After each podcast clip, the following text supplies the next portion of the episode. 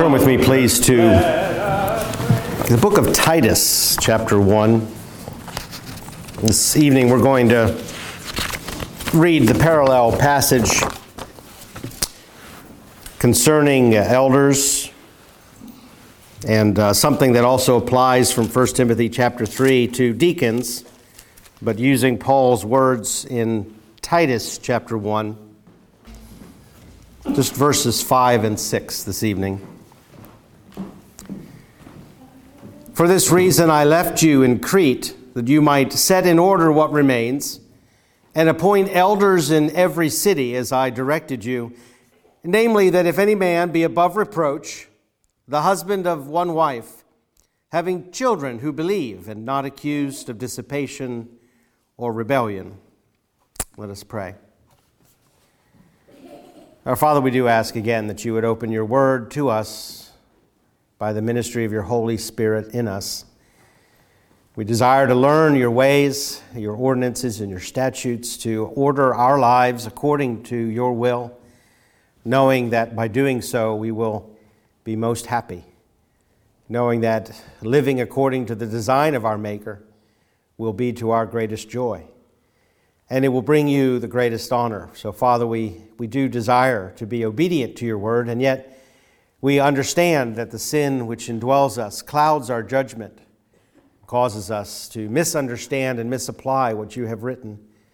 And so we ask for the grace of the Holy Spirit promised to guide us into the truth and keep us from error.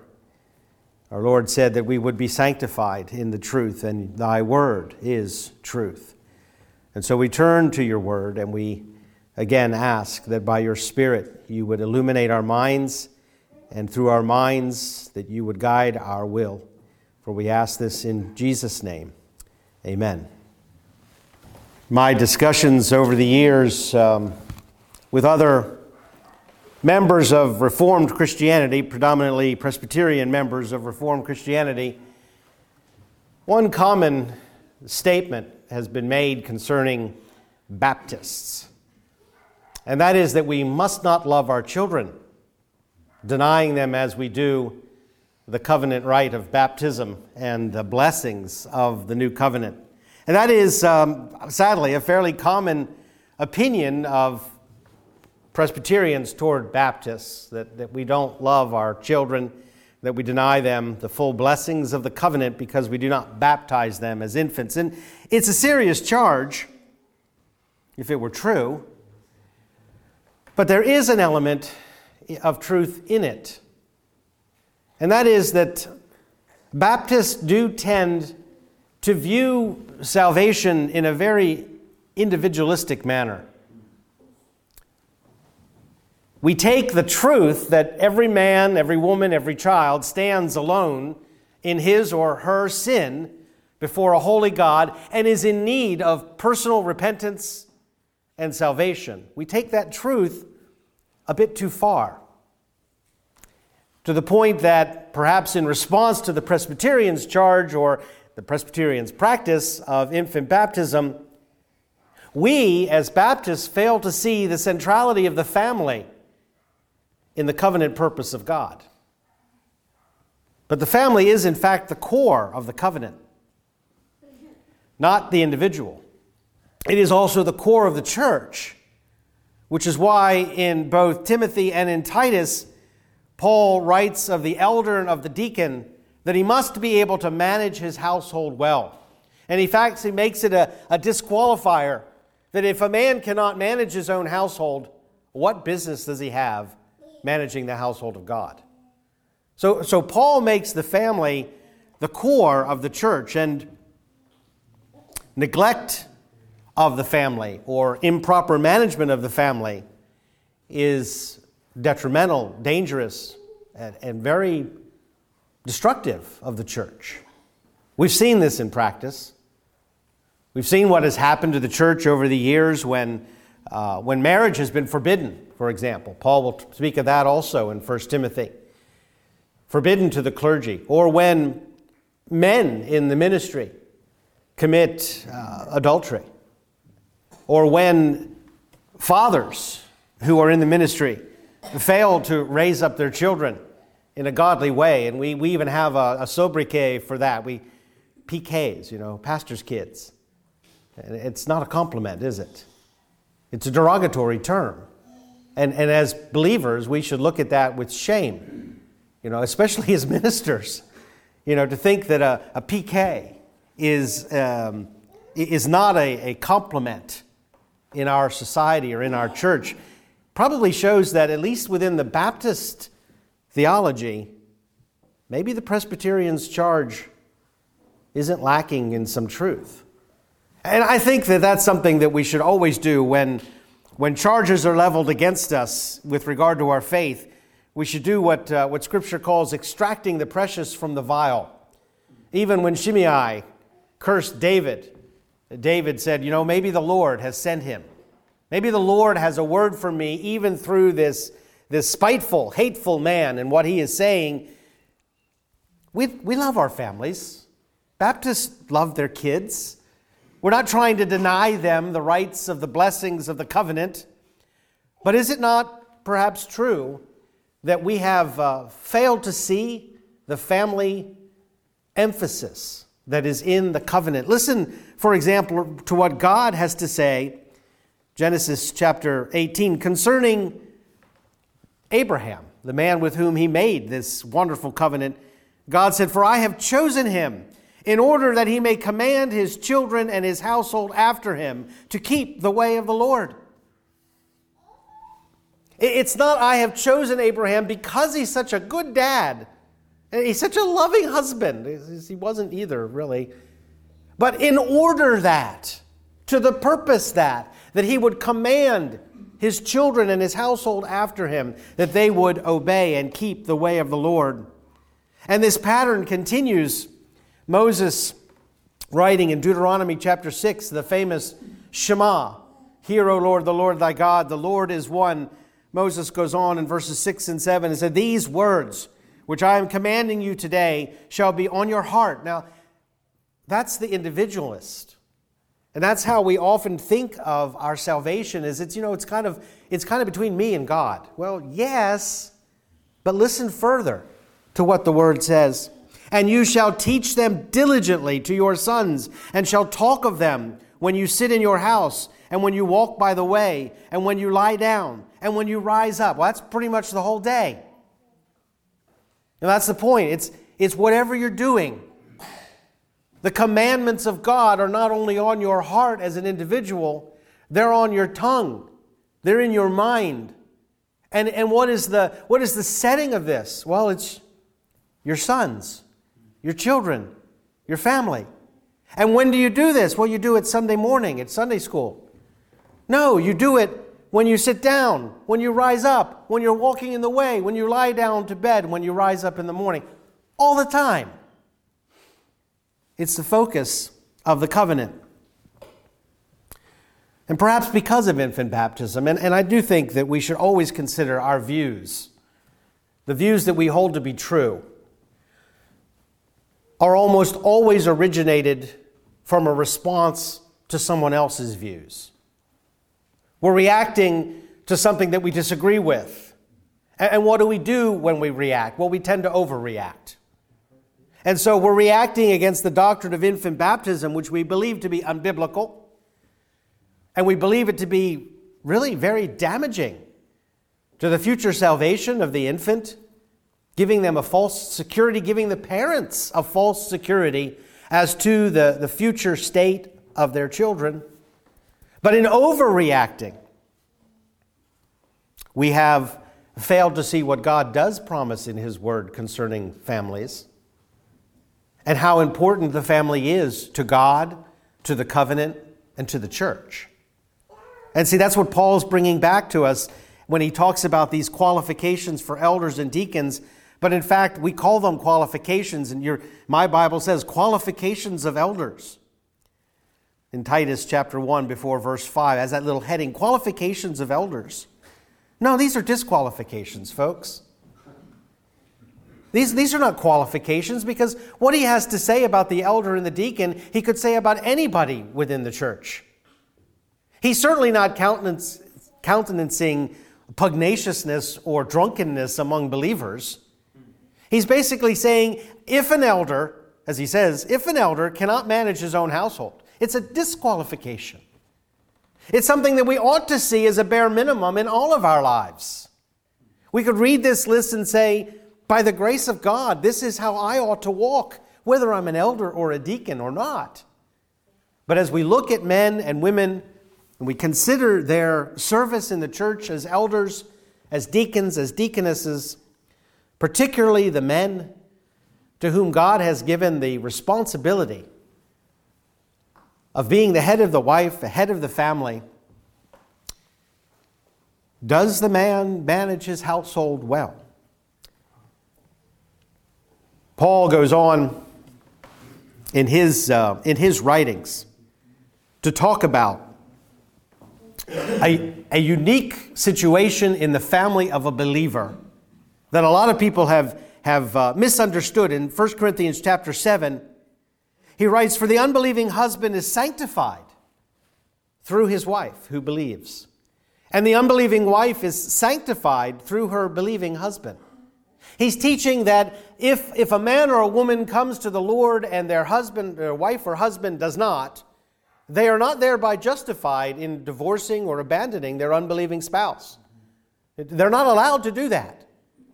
Paul says, because the faith of the one sanctifies the other, and he goes on to say, for otherwise your children are unclean, but now they are holy.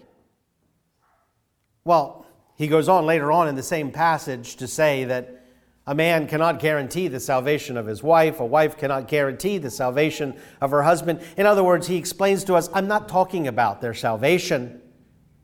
Children are not saved just because their parents are saved. But neither in God's eyes are they in the same place as the children of unbelieving parents. That's really the point here. That children of believing parents are already blessed. They are sanctified. They are set apart. And it is maybe an accommodation to our Presbyterian brethren. It is God's way to work within families. Even Peter in his first sermon says that this blessing is to you and to your children and to those who are afar off, as many as the Lord our God shall call. But he says, and to you and to your children. His loving kindness, it extends to the children of the third and fourth generation. You know, it's not just me standing alone before the Lord and then my children standing alone. We do stand as family units, and those family units are vital to the church and to the covenant people. The children are no more saved through a believing parent than is the unbelieving spouse. We know that. We accept that. But clearly there is a divine blessing within a family when even one parent believes. How much more when both? So Baptists needn't, give up the baby with the bathwater, with the baptismal water. I just came up with that, so. We don't have to throw away the truth of Scripture that God is, He ordained marriage, He ordained the family, He ordained it for a purpose, and that is that we should obey as families. And that within the world, the society of mankind, that we ought to be families who obey the Lord.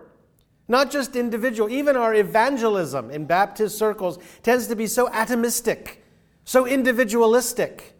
Or we even reverse it with our vacation Bible studies and we try to get into the family through the children. That's not right. The family is a unit, the husband, the wife, the children. And it is crucial for the health of the church that these families, especially the families of those who are in leadership, be according to the will of God. And so Paul lays out two characteristics. First, that the man who is considered for the position of bishop or of deacon be a one-woman man. And that's literally what he says in 1 Timothy chapter 3 twice, and here in Titus chapter 1. Not the husband of one wife, but literally a one-woman man. Now that introduces some questions as to what it means, and also the question as to whether or not a divorced man may be an elder or a deacon. And then also we see here the characteristic a little bit more defined in Titus than it is in 1 Timothy. But from 1 Timothy, he says that an elder must be able to manage his household well. Titus says that he must have children who believe. Well, that raises the question whether or not a man can be an elder or a deacon if he has unbelieving children. Can a man serve in leadership in the church if he has been divorced?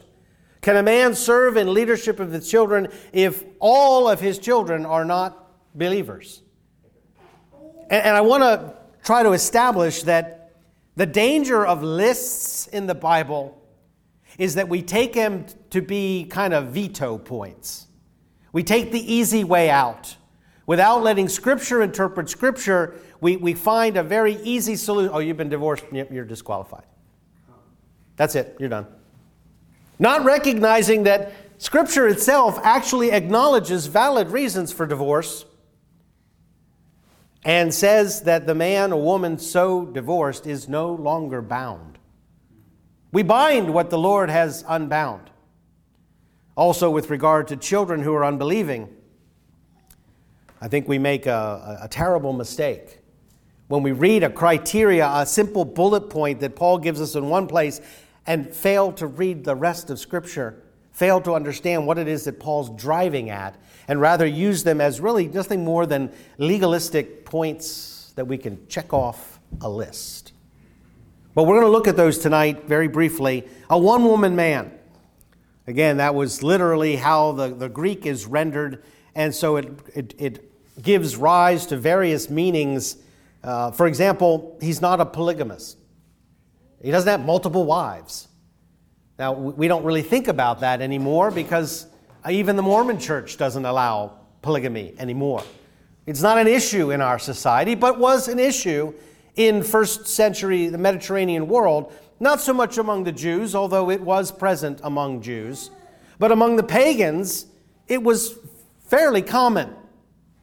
And so Paul might be saying that, you know, the man need have only one wife, not multiple wives. But it could also mean not divorced, that he's not been divorced and remarried. Some would take it so far as to say he's not even a widower, that he has one living wife.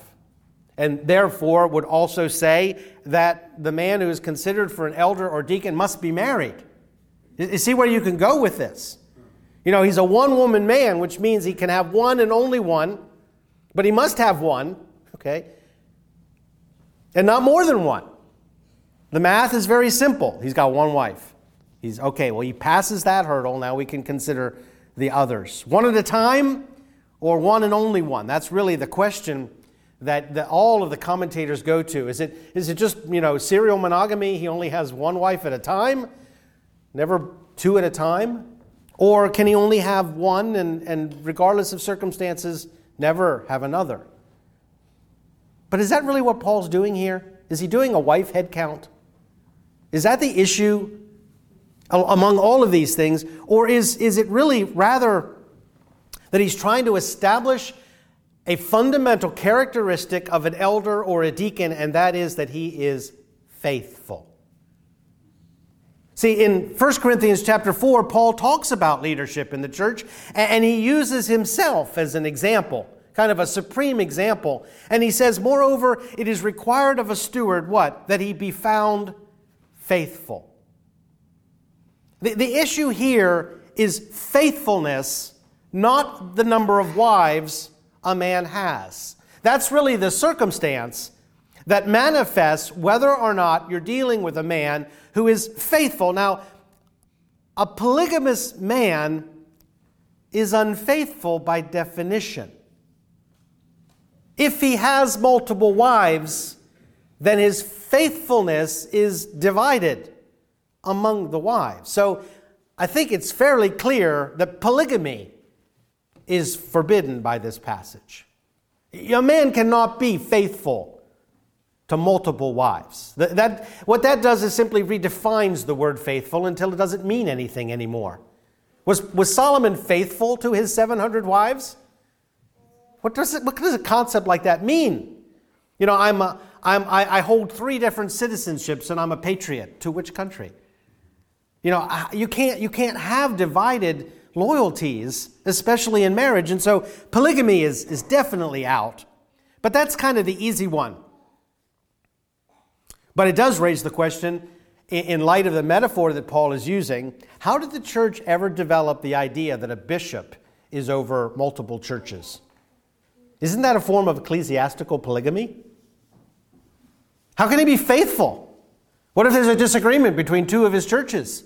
Which one? You know, not that ever happened among multiple wives, I'm sure. You know, which one does he side with? You know, this idea of a diocese bishop is really ecclesiastical polygamy. But you know, in our modern world, and really in the world in which Paul lived, the issue comes down to whether or not an elder can have been divorced. And in conservative circles, that's just simply a disqualification. In my older brother's circumstance, the one for whom we're praying, Lance, he is divorced and remarried. And because of that, he has not pastored a church in over 30 years. You know, and it's a great sadness to him, but it's a reality in the church that if a man is divorced, he is disqualified. On the basis of this passage and the interpretation of this passage. And yet, does the fact that a man is divorced mean that he is or was an unfaithful man? Even Paul in 1 Corinthians chapter 7, when he's talking about the sanctification of the unbelieving spouse, he says, "Yet if the unbelieving one leaves, let him leave. The brother or sister," so he reciprocates it, okay, "if the unbelieving man leaves, the wife, the believing wife, is not bound. The man, the brother or sister, is not under bondage in such cases." In other words, if a man is a believer and his wife an unbeliever and she rejects both him and as well as his faith, that marriage is dissolved. That bondage, that binding, Paul says, is broken. Now, what is a man who is no longer in bondage? What is the word we use? Isn't it free? Okay, Paul goes on in Romans to talk about how there are circumstances, abandonment, infidelity, and of course, death. 3 biblical reasons under which a divorce is the untying of that knot and the freeing of the one who was bound in marriage. But what the church says is, yeah, you're free, but, you know, not really. Maybe we say you're free to remarry, but you're not free to be an elder in the church. I don't think that's right. I think we're establishing laws that are beyond what is written, because we're taking a passage that has some ambiguity, and we're ignoring other passages that have great clarity. There are circumstances in which a man or a woman who was married or were married and no longer because of divorce, they are, in fact, free. And so, if a man has been divorced, it seems to me that before the judgment can be passed, there needs to be an understanding of what was the basis of that divorce. And that, to me, seems to reiterate and reinforce the requirement that the men who are called to pastor the flock be from among the flock. I mean, frankly, if I were on a pastor search committee and I received a resume from a pastoral candidate, and where it says, you know, marital status, divorced, remarried, I would probably just throw that one away. Because, in fact, I did that in engineering. My human resources manager got very upset with me, but If a man was applying for a job and he was divorced, I don't know the circumstances. I don't know whether the man was in fact a faithful man whose wife was unfaithful, or whether he was an unfaithful man who was probably still unfaithful. And to me, this reiterates the importance of us knowing the men, knowing one another, so that when we consider people for the office of elder or deacon or deaconess, we know their circumstance. And if in fact a man has been through a divorce, we know why. And we can say, well, that wasn't his fault. He was in fact faithful. He was faithful in circumstances far beyond what we have lived through, and by God's providence, his wife or her husband abandoned both their spouse and their Lord. And it's not a disqualification. But Paul's stipulation of one woman man is also not a command that every elder or deacon be married. And that's also been taken, kind of the exact opposite of the Roman Catholic doctrine of celibacy, prohibition of marriage. There are many within conservative Christianity who say that you're not qualified to be a leader in the church if you are not married, which would have ironically disqualified Paul, who may have been married, because it was very unusual for a man to be a member of the Sanhedrin and not be married. It may have been, and some commentators theorize, that Paul's wife either died or did not become a Christian and stigmatized Paul, excommunicated him, as would his synagogue, when he became a Christian. So he was not providentially able to do as Peter did, take along a believing wife. But in any event, Paul, we know nothing of him being married, and yet he says in 1 Corinthians 7, again, this chapter, 1 Corinthians 7, is so crucial to the whole idea of marriage and men and women in the faith. He says, "Yet I wish that all men were even as I am myself." In other words, not married. But he says, however, each man has his own gift from God. And so we can conclude that if a man is married, then it is to one wife only. If divorced, it is best that the cause is well known. It is best for the church that the cause of that divorce is well known. If unmarried, then chaste. Now, we might think that the safest position, and this is where the church often settles, is the safety of a position. The safest position is a man who is married to the same woman all the years of his adult life. That's the safest position. A man who's been divorced and remarried, well, then we have to dig into the circumstances of the divorce. A man who is not married, well, he might, be not able to control his bodily urges. So they're dangerous, and we don't want those. We want married men, and typically that's how pastoral search committees view it. And so the pastor's going to point out the fact that he's been married to the same woman since 1972 or whatever, and he has 3 children and 4 grandchildren, and that's what the church is looking for. But do we know the nature of that marriage? Do we know that that man has been a godly and loving husband? Do we know that he's been a good father? Do we know that he has managed his household well, or that he just managed to stay married? You see, we don't know the heart of men. God knows the heart. He gives us the actions of men in order to give us the best manifestation of that heart that we can discern. But the importance here is, once again, that we must know the man. We must know the wife. We must know, perhaps most importantly, the children. Jesus said a very enigmatic statement. He said that wisdom shall be vindicated by her children. And so Paul says that men who are considered for elders or deacons, and women, I would say, for deaconess, must have children who believe. Literally, children having faith. An evidence of a well-managed house is, in my opinion, infallibly the children. Husband and wives can fake it. And I, in 30 years of being in the ministry, I've seen it. Wives who actually say verbally, I will not say anything that might hinder my husband from pursuing his ministry. Which is as much to admit that there is something that could be said, but I won't say it, because if I say it, he will be disqualified from his ministry. Husbands and wives can fake a happy marriage. Children have a nasty way of revealing everything.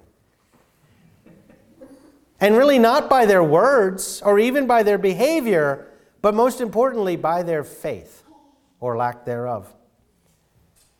Children are too young to recognize a vested interest in the sanctity of their parents' marriage, whereas husbands and wives can be very conniving, realizing that within the church, a godly and happy marriage is kind of the prerequisite to anything. And so I think we all know that the Sunday smiles are not always reflective of the Monday woes. That not every marriage in the church is a godly and happy one, in spite of what we may see in the pews on Sunday. But we can look to the children, and I think we can see whether it is a well-managed household. And yet, even there, we go overboard. You know, we think that a well-managed household was after the pattern of Georg von Trapp, where all the children line up at the whistle, you know, at the bosun's whistle, all the children line up ready to give their name in order. That is a well-managed household. No, it isn't. That is an oppressive tyranny. But then we go to the other side and say, you know, a loving father allows his children to be what they will be. So the fact that their children are hanging from those crossbars is not necessarily indicative that it's an ill-managed house. Yes, it is. Children aren't monkeys. You know, they are to behave. And so, you know, there are extremes, and parenting rules have gone back and forth over the years between those extremes of a rigid obedience and an absolute chaotic anarchy. And all of them are, you know, this is the way we should raise our children. No, that is not indicative of a well-managed household. And I really can't stand up here and say what is, except to say children having faith is the way Paul puts it. And so, without a doubt, the best evidence of a well-managed household is children who believe. And again, not just raising their hand or walking down the aisle or signing a card or being baptized, but children whose faith is manifested in their words, in their actions as they grow up. That is the evidence of a well-managed household. But it does raise the question whether or not a man is qualified to be an elder if any of his children do not believe. And that, again, is a requirement that is placed upon leaders in the church, in some churches, that if an elder has any child who does not believe, he is therefore disqualified from being an elder or pastor in the church. And I would say that is saying too much. I alluded to the verse in 1 Corinthians 7 where Paul talks about the husband and the wife. He says, or how do you know, O wife, whether you will save your husband? Or how do you know, O husband, whether you will save your wife? Now, biblically, there is no relationship among men closer than a husband and a wife. The two shall become one. Nothing like that is said about parents and children.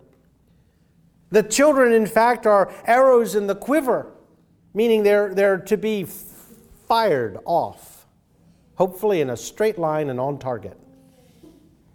But there's no relationship in that way between a parent and a child. So if the closest relationship between a man and a woman, two human beings, cannot guarantee the salvation of one or the other, how much less do parents guarantee the salvation of their children?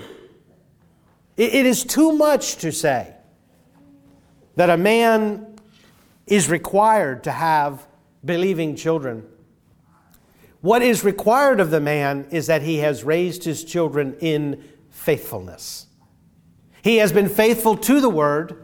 He has been faithful in his testimony to his own faith in the midst of his children's unbelief.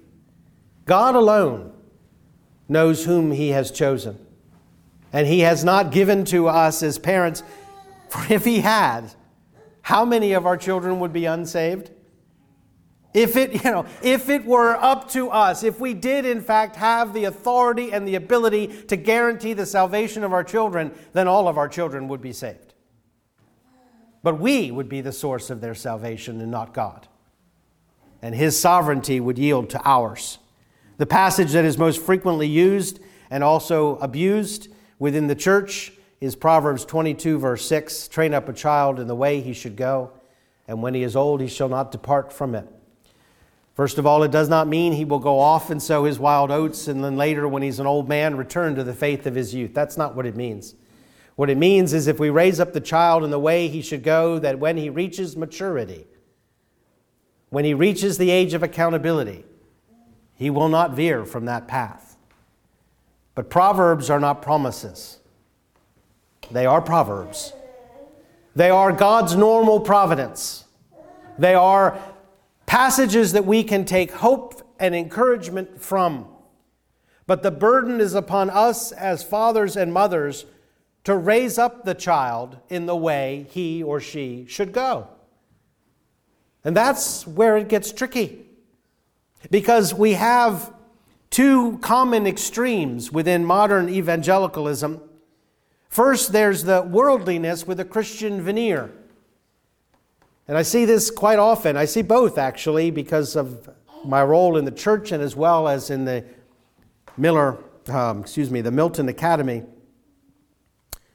Worldliness with a Christian veneer. Christians who want their children to get into the best colleges, to have the best careers. Christians whose emphasis in their children's life is in their academic achievement or their athletic achievement so that they might get scholarships and go to this college and become a professional. And there's a lot of that in the church. We are more concerned about their career than their faith.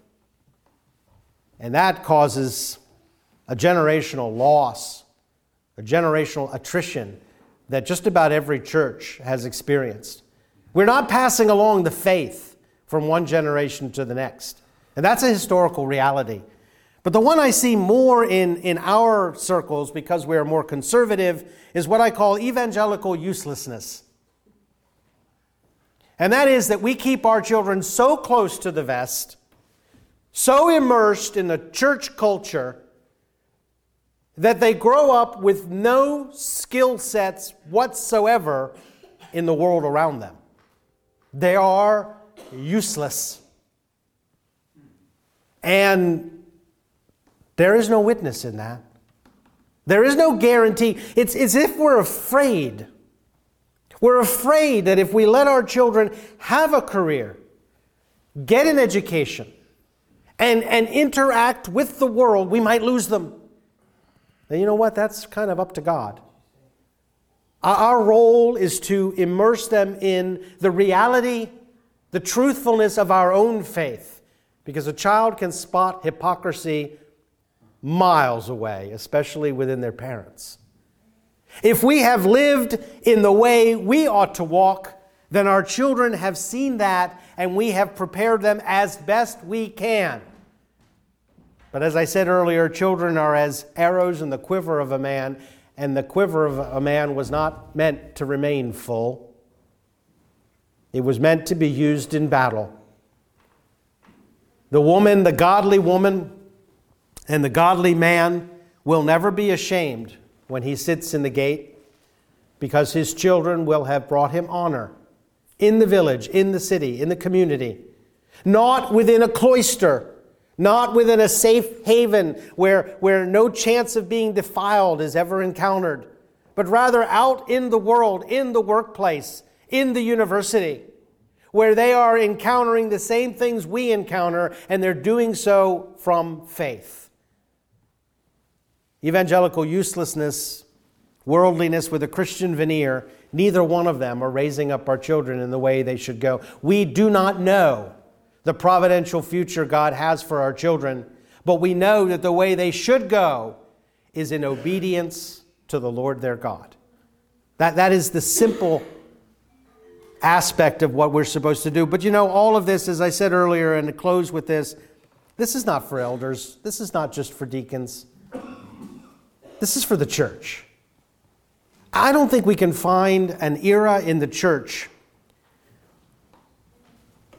where families have broken down, where families have atomized and dispersed, and the church has not, as a result, suffered and declined. We long to see, as we sing, we long to see our churches filled. And as Baptists, we tend to think that that's all about evangelism. It's all about going out there and beating on the doors and street preaching and handing out tracts and bringing unsaved friends into church. But let's start where God starts. For I have chosen him in order that he would command his children and his household after him to obey the Lord our God. Let us pray. Father, we do ask that you would grant a special grace to our families, and that we would be faithful, that we would pass along the wonder and the glory of the salvation that you have brought to us, not just in doctrine and not in rigidity, but in joy, the joy of our salvation, that our children might see that we indeed have been blessed with every spiritual blessing in the heavenly places through Jesus Christ. And we do pray for our children, Father. We long to see that each of them come to a saving knowledge of you through Jesus Christ. We know that it is not within our power, but Father, we cling hopefully to the promise in the covenant that you do value our children, you do sanctify them, and we ask also that you would save them. Father, we pray that you would give us wisdom as we search your word, and that we would let Scripture interpret Scripture, help us in the difficult situations where we have to make decisions that are not clear. Give us wisdom for your glory, for our good, and for the growth of your church, we ask in Jesus' name. Amen. Well, please rise for the benediction from Ephesians chapter 3.